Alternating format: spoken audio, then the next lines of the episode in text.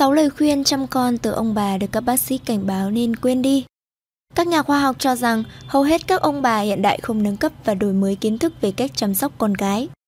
Họ chỉ dựa vào kinh nghiệm cá nhân của mình và đưa ra những lời khuyên có thể lỗi thời trong thời đại hiện nay. Và một số lời khuyên thậm chí có thể không an toàn hoặc nguy hiểm tại một số diễn đàn dành cho cha mẹ và các bài báo do bác sĩ nhi khoa viết. Để giúp tìm ra những lời khuyên không liên quan mà các ông bố, bà mẹ trẻ thường hay nhận được.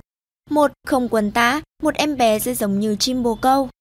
Trước đây, việc quần tã khi ngủ thực sự rất phổ biến vì nghĩ rằng nó sẽ giữ cho chân của trẻ sơ sinh thẳng và trẻ sẽ không có thân hình chim bồ câu.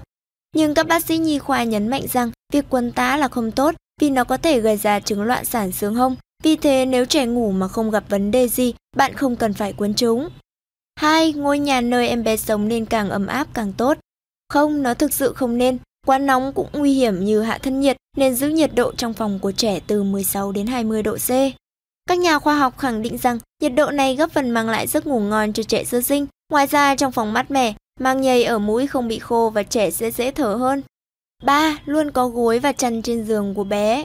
Trước đây, ba mẹ hẳn sẽ thường tạo ra những bản sao mini của chính chiếc giường của mình, luôn luôn có một cái chăn và một cái gối nhỏ. Nhưng các bác sĩ đã nhắc đi nhắc lại rằng trên giường của trẻ không nên có gối, chăn, đồ chơi vì chúng có thể gây ngạt. Nếu trong phòng quá mát hãy cho trẻ mặc đồ ngủ ấm áp nhưng không đắp chăn cho trẻ.